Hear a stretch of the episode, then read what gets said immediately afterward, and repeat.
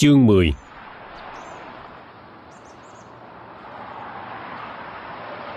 Bà Phủ về Sài Gòn hôm thứ Sáu. Sáng Chủ nhật thì bằng lên chơi thật sớm với ba người bạn của anh, một gái, hai trai. Mỉa mai thật, trước kia người ta đợi khách mãi mà chẳng có ma nào đến. Bây giờ người ta đang có khách quý, đang bận rộn vì ông khách quý đó, thì họ kéo nhau cả bầy cả lũ lên đây. Cả ba người bạn của bằng hôm nay đều lạ quắc đối với các cô. Bằng giới thiệu. Chị Thu Ba, anh Tế, anh Sang. Ba cái tên ấy họ cũng chưa nghe bao giờ. Bạn, bạn anh là bạn, bạn tôi. tôi. Bốn chị em Thái Quyên Trang đồng nói và cũng tiếp đón niềm nở họ, đúng điều bạn trẻ với nhau. Có gì lạ anh Bằng? Quá hỏi. chỉ có mỗi một việc lạ thôi là chị Xuyến được chọn đóng phim. Ồ, thích quá. Nhưng chị ấy lại không được đóng phim. Sao lạ vậy? Bởi vì vị hôn phu của chị là anh Thịnh gửi tối hậu thơ cho chị.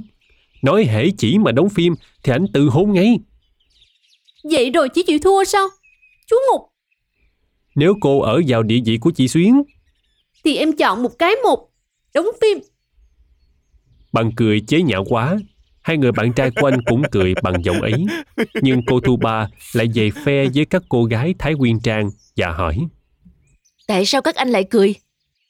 Tại chúng tôi vui. Tại sao mấy anh lại vui? Vì thấy phụ nữ cương quyết lắm, say mê nghệ thuật lắm. Các cô bỏ hai món lên mâm cân, rồi thì cái món anh chồng thấy nhẹ hều như tim bất. Đó là tại anh chồng ấy tội. Nếu không cho vợ đóng phim là tội, thì trong xã hội Việt Nam có rất nhiều đấng nam nhi tội lắm. Trong đó có cả anh. Hoa nói, Thôi, chấm dứt chuyện Sài Gòn đi. Ở đây có gì lạ không? Bằng hỏi. Cả bốn chị em Thái Quyên Trang đều nhìn nhau mà cười, khiến bạn đoán được có chuyện gì đây. Chàng hỏi. Tôi đọc thơ cô Hoa, nghe tên hai người. Anh Sôm và cậu công tử Pyjama thường được nhắc đến luôn. Cậu công tử ấy đi coi mắt cô quá hả? Qua vỗ tay khen. Hay! Anh là thầy bói ở núi nào về vậy mà đoán việc như thần? Tế nói. Chúng tôi muốn xem cho biết cái cần giọt thế nào. Anh bằng đưa chúng tôi đi ngay kẻo nắng. Nhỏ em dữ, muốn xem thì đi lấy, lại phải dắt đi nữa. Đó, trường cần giọt mọc lên phía sau sớm trong đó. Quá đề nghị sốt sắng. Chị và hai anh để tôi đưa cho. Bằng phản đối. Ê, ba đứa này thì cô khỏi phải đưa. Chúng nó tự xưng là thổ công ở mọi nơi đó mà. Ba người bạn Sài Gòn cười hì hì rồi dắt nhau đi vào sống trong. Khi họ đã đi xa, Hoa nói với Bằng. Có chuyện là này, một anh chàng lật xe trước sân rồi con quá nó ra tay nghỉ hiệp, đem vào nhà, biến nhà thành nhà thương. Rồi chị Hương ra tay lang băm săn sóc mấy hôm nay. Bằng ngạc nhiên hỏi. Thiệt hả? Thì anh cứ vào mà xem. Hắn nằm trại số 1, buồn thượng hạng, dương cũng số 1. Sao? Bộ chỉ có một mình em đem hắn vào nhà Cô quá cãi. Nhưng chỉ có một mình mày là rối lên và tận tâm săn sóc hắn thôi. Chưa chắc. Bằng trừng các cô em bằng đôi mắt trách cứ rồi nói. Các cô lãng mạn vừa vừa chứ. Bây giờ đến lượm xác bất kỳ anh tài xế chạy ẩu nào để nuôi trong nhà thì... Không, hắn không phải là tài xế. Nhưng hắn lái xe thì cũng vậy. Hắn người đàng hoàng lắm. Đâm xe vào lề đường không phải là một cái giấy chứng chỉ tốt đâu các cô em mà. Đứng đắn lắm mà. Hắn tên là Long, họa sĩ Long. Anh có quen không? Ừm, chưa biết. Phải nhìn mặt mới rõ được. Tôi quen cả đống người tên Long. Vậy anh vô đó xem đi. Ừ, đi. Ưng ai, hắn không phải là họa sĩ giả cho tôi khỏi thất vọng. Nếu muốn làm quai, người ta xưng sĩ quan, tờ. Chứ ai lại xưng làm họa sĩ làm gì? Biết đâu, họa sĩ nghe nên thơ hơn. Các cô gái lãng mạn như cô thì phục họa sĩ hơn đốc tờ mà. Đừng nói nữa, hắn nghe đó. Họ vào tới nhà, cô quá đi trước, rồi theo sau cô, bằng và qua, Hương và Hồng đã ra sau bếp để lo bữa cơm cho khách. Long đang đọc báo tuần, nghe động, ngước lên. Hai người đàn ông gặp nhau và cùng một lượt cả hai đều đưa tay ra như quen biết đã từ lâu. Hai anh đã quen nhau rồi đó chứ? Qua hỏi. quen mặt. Bằng cười và đáp như vậy. Tôi cũng quen mặt anh bạn đây nhiều lắm. Ta đã gặp nhau ở đâu? Ờm, có lẽ khắp mọi nơi nào mà tuổi trẻ ưa tới lui. tôi là bạn, anh họ của các cô đây.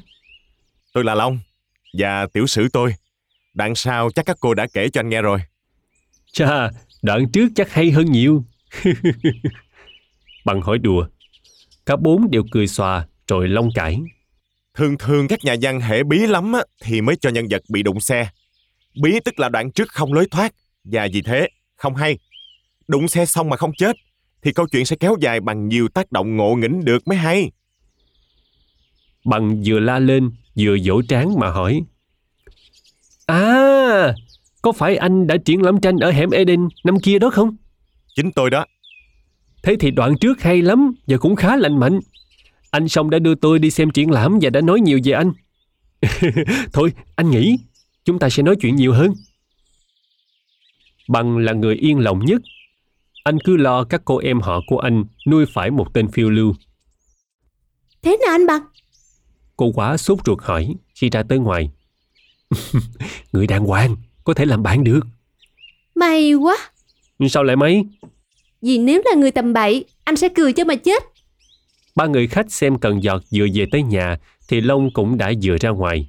Xong nói. Ngỡ gì? Cái cần giọt mình đã thấy trong từ điển La Ru. Nông cụ xứ nào vậy? Trong đó có nói rõ hay không? Long hỏi. Có, đó là nông cụ xứ cổ Ai Cập. Mình vẫn còn dùng. Thì xứ mình là cổ Việt Nam đó. Quá mời họ vào phòng bệnh rồi giới thiệu.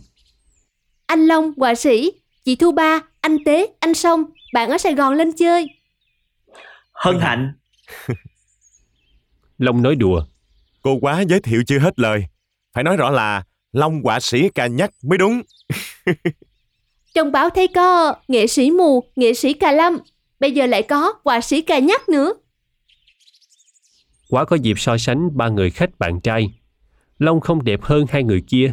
Có phần nào xấu hơn họ ở chỗ thân thể không được nở nang lắm. Nhưng toàn thể người họa sĩ này thở ra một vẻ gì khác lạ nàng không nói được mà vẫn cảm thấy. Vẻ ấy cho chàng trai nghệ sĩ một biệt sắc dễ mến mà những người bạn khác không có. Đến chiều, Bằng và ba người bạn Sài Gòn về. Bốn cô gái Thái Quyên Trang đưa họ một đổi đường. Nhưng bốn cô không nghe buồn buồn như họ bị mang đi mất cái không khí vui vẻ của những ngày Chúa Nhật trước. Bởi vì không khí ấy còn nguyên ở đây với người khách ăn dầm nằm về từ hôm rày. Tối hôm ấy cả mấy chị em đều bị bắt làm khổ dịch gói bánh tét, bánh ít để cúng dỗ ngày mai. Trừ cô Hồng ra vì khi sáng cô làm cá bị đứt tay. Chưa giao thiệp rộng với người trong vùng và đám dỗ chỉ sẽ sơ sịa thôi. Nhưng bà Năm Thành nhớ lệ cũ cứ làm bánh làm trái lu bù. Để cho con nó học. Bà nói với ông như vậy. Mưa đầu mùa dài mươi đám liên tiếp rồi ngưng lại rất lâu. Trời nóng bức như chưa mưa bao giờ cả. Như có ai rắc những hạt vàng trên nền trời đêm thẳm. Những hạt vàng long lanh, tuy nhỏ li ti mà cũng soi sáng được cảnh bao la dưới này. Cỡ ngồi gần nhau, hai người thấy mặt nhau được khá rõ như nhà thắp đèn dầu. Long cài nhắc lôi từ nhà ra sàn chiếc ghế bố dài kiểu tàu thủy, rồi mở ra để nằm mà ngắm đầu hôm. Trời đêm nay khác hẳn trời của cái đêm mà chàng dở lòng yêu. Đêm ấy sáng trăng trên sông Đồng Nai, ngoại giới và nội tâm chàng thuở ý đều gian lên điệu thơ tình ái. Khác hẳn, nhưng chàng lại nghĩ đến đêm đó là vì lòng chàng sau nhiều thất vọng chua cay, mấy hôm nay lại bắt đầu bâng khuâng như lòng gã trai tư. Đêm sau không thơ mộng bằng đêm trăng, nên chỉ bâng khuâng của Long cũng xa quyền ảo hơn. Đây là một mối bâng khuâng không mơ màng lắm. Chàng không chỉ mơ yêu mà yêu hẳn. Không chỉ yêu hẳn thôi mà lại quyết định kết nghĩa vợ chồng với người chàng yêu. Không, đã qua rồi, tuổi phiêu lưu tình ái. Chàng không được phép yêu suông nữa, mặc dầu chàng là nghệ sĩ. Gia đình này hiền lành quá, một là nên xa hẳn họ, hai là nên tránh thức quá, hợp pháp quá tình cảm của mình. Không, không nên để cho người ta phải khổ. Long còn đang nghĩ dẫn dơ thì tiếng bước đạp lên sỏi lên lá khô khiến chàng dây đầu ra sau mà ngó. Bỗng một thiếu nữ lướt nhẹ đến bên chàng. Chưa nhận được ai mà sao chàng có cảm giác đó là Hồng, người chàng mong đợi đêm nay mong đợi bâng quơ và không mảy may hy vọng gặp mặt được người mà mấy ngày trầy chàng chưa hề có dịp trao lời, trừ cái đêm đầu vừa tỉnh cơn ngất liệm. Long ngồi dậy ngay ngắn vì thiếu nữ đã tới bên chàng, và quả người đó là Hồng. Chào cô Hồng. Chào anh. Hồng tay xách một chiếc ghế một, đặt ghế xuống sàn và sắp ngồi. Long đứng lên nói. Cô ngồi ghế bố, dễ chịu hơn. Không, để anh nằm nghỉ. Em nói câu chuyện rồi đi ngay. Lạ, Long băn khoăn tự hỏi. Nàng có câu chuyện gì mà xem ra trịnh trọng như thế? Chàng hồi hộp ngồi trở xuống, nín đợi nghe câu chuyện có lẽ lại dữ. Nó bắt chàng lo lắng vô cùng. Mấy bữa rày, anh khỏe thật chứ? Thưa cô, khỏe nhiều lắm. Cái chân cũng đỡ. Chắc vài bữa nữa là tôi đi ngay ngắn được. Bữa này anh có chắc là anh không chết hay không? Long buồn cười quá. Thì ra cô gái muốn chế anh đã kêu chết ôm trời hôm nọ. Anh sắp cười ra tiếng, nhưng chợt nhìn kỹ thì thấy Hồng nghiêm trang hơn bao giờ cả, nên anh quản và nín im. Thưa cô, đêm đó tôi sợ hãi thái quá, nên nói xàm vậy thôi. Nếu như vậy thì tôi trả lại anh món ấy được. Món gì thưa cô? Lạ, đêm ấy anh đã thiết tha, căn dặn về tâm lắc dữ lắm. Mà sao... À... Long đã nhớ ra rồi, tấm lắc bằng bạch kim. Chàng đã nói láo về tấm lắc ấy nên quên nó mất.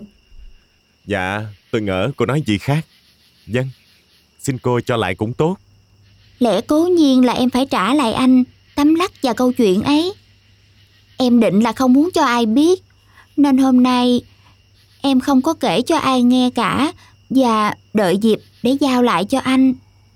Dịp ấy là bây giờ đây. Nói rồi, Hồng lấy trong túi ra một gói giấy nhỏ trao cho Long. Cảm ơn cô. Sợ cô gái hết chuyện nói, đứng lên mà đi ngay. Long hấp tấp ca ngợi cảnh vật. Không có câu bắt cầu giữa chuyện trao trả nữ trang và chuyện trời, chuyện đất. Đêm đẹp quá, phải không cô? Dạ, đẹp quá. Long quýnh lên vì chàng không biết nói gì thêm để giữ cô gái lại, mà Hồng thì có thể đi bây giờ đây. Lạ quá, chàng không nhát gái, mà hãy nói chuyện với phụ nữ thì thường chàng quạt bát ra, giỏi hơn cả nói chuyện với đàn ông. Dường như là đàn bà có con gái đẹp, gợi hứng cho chàng nói giỏi. Nhưng sao giờ đây, hứng kéo về cả bầy, cả lũ mà chàng tìm không ra một câu nói tầm thường. Rốt cuộc, chàng định khách sáo trở lại về công khó của Thái Quyền Trang. Nếu đêm hôm đó mà được khô ráo trong trời như thế này, chắc hai bác và quý cô đã đỡ khổ hơn nhiều. Nhưng nếu khô ráo thì anh đã không trợt bánh, không bị tai nạn. À, đúng như vậy. Và tôi không bao giờ được quen biết Thái Quyên Trang cả. Thành ra rủi mà may. Không nhớ xứ nào có câu tục ngữ, cái quạ cũng hữu ích cho việc gì. Nhưng tôi nói may là may cho tôi. Thật ra đó là một tai nạn cho hai bác và quý cô. Không, dòng quen biết nới rộng ra chừng nào thì hay chừng nấy, thưa anh. Nhưng nới rộng trong sự dễ dàng thì hay. Chớ nới rộng bằng cách túi bụi săn sóc một con bệnh thì... ờ, Nói ra thì thiển cận quá, nhưng chắc anh cũng dư biết rằng kẻ sung sướng là kẻ thi ơn chứ không phải là kẻ chịu ơn. Nếu có ơn gì, Điểm tâm lý đó Âu Châu quá hay chăng? em nghiệm ra thì thấy nó vẫn đúng với người Việt Nam. Đó là điểm tâm lý của con người chứ không phải của riêng dân tộc nào. Riêng phần tôi, tôi thấy đó là một may mắn lớn cho tôi. Nhờ vậy mà tôi được biết cô và mới có buổi nói chuyện đêm nay. Nó sẽ là kỷ niệm đẹp nhất của đời tôi. Hồng lo người khách lại bạo lợi như đêm đó nữa nên lãng sang chuyện khác. Thường thường anh vẽ gì và ký tên gì mà em chưa hề thấy tranh của anh. Dạ, tôi chỉ vẽ tranh lớn chứ không có minh họa bài báo hay vẽ tranh khổ nhỏ để bán. Nên cô không thấy cũng phải. Tôi ký tên thật là Long. Tranh lớn sao khó hiểu quá vậy anh? Chắc phải có học qua nghệ thuật hội họa mới... Không cần phải học mới hiểu được. Có giáo dục về nghệ thuật là đủ rồi. Bằng không, chỉ cần thông minh cũng hiểu được. Như cô, tôi tin chắc cô hiểu ngay. Không, em có xem triển lãm mấy lần, mà cả mấy lần đều không hiểu. Cô nói ra không được đó thôi, chứ cô biết tranh nào đẹp hơn tranh nào. Nhất là khi so sánh hai bức tranh cùng một đầu đề do hai người vẽ. Người thông minh và có óc thẩm mỹ đôi chút sẽ chỉ ngay được bức họa nào đẹp hơn. Hồng thì muốn đưa câu chuyện sang những nẻo không nguy hiểm như thế, nhưng Long lại muốn hướng nó qua nẻo chàng định. Hai người giống hai nhân viên gác nhiếp đường rầy xe lửa. Nhưng anh chàng nhân viên được trựa là một tay âm mưu phá hoại, định cho xe chạy vào một nơi có thể đụng chướng ngại một cây rầm, rồi đầu xe sẽ dở tan ra từng mảnh. Chàng liền chuyển hướng. Với lại vẻ đẹp còn tùy thuộc tâm trạng con người vào lúc nào đó. Thường thường người ta bảo đêm trăng đẹp, nhưng tôi, tôi lại thấy đêm sao đẹp hơn, phải không cô? Dạ, đẹp lắm. Đêm sao thì sâu thẳm và quyền bí quá. Như mắt của một người có tâm sự gì quẩn, như mắt của cô chẳng hạn. Hồng giật nảy mình. Chiếc xe đã bị đưa qua nẻo khác trong một lúc nạn lơ đỉnh để kẻ âm mưu giật được cần nhiếp. Lần này, xe đã dạo xa trên nẻo mới nên nàng không thể đột ngột kéo nó qua đường khác một cách êm dịu được. Đành là phải bằng lòng đi trên con đường ấy rồi sẽ hay. Anh thi sĩ quá à. Nhưng mắt em có gì là quyền bí đâu. Thi sĩ à? Tôi chỉ mong có cái tài của thi sĩ để nói ngay ra được những gì nó đang sôi nổi trong lòng tôi. Vẽ dời thì chậm quá. Tôi ganh tị với những kẻ biết trang sức tình cảm của họ bằng những lời diễm ảo. Chớ rung động rồi phải đợi lâu lắm mới ghi lại được như tôi thì cũng hoài. Long thấy được là Hồng bị xúc động. Chàng sợ xúc động ấy chỉ là phù du thôi. Rồi cô gái sẽ giận chàng quá bạo lời nên dội xin lỗi. Ờ, xin cô thứ lỗi cho. Tất cả những cảm nghĩ mà tôi vừa nói ra đã đến thình lình, đến một cách kỳ dị mà tôi còn không tự chủ được.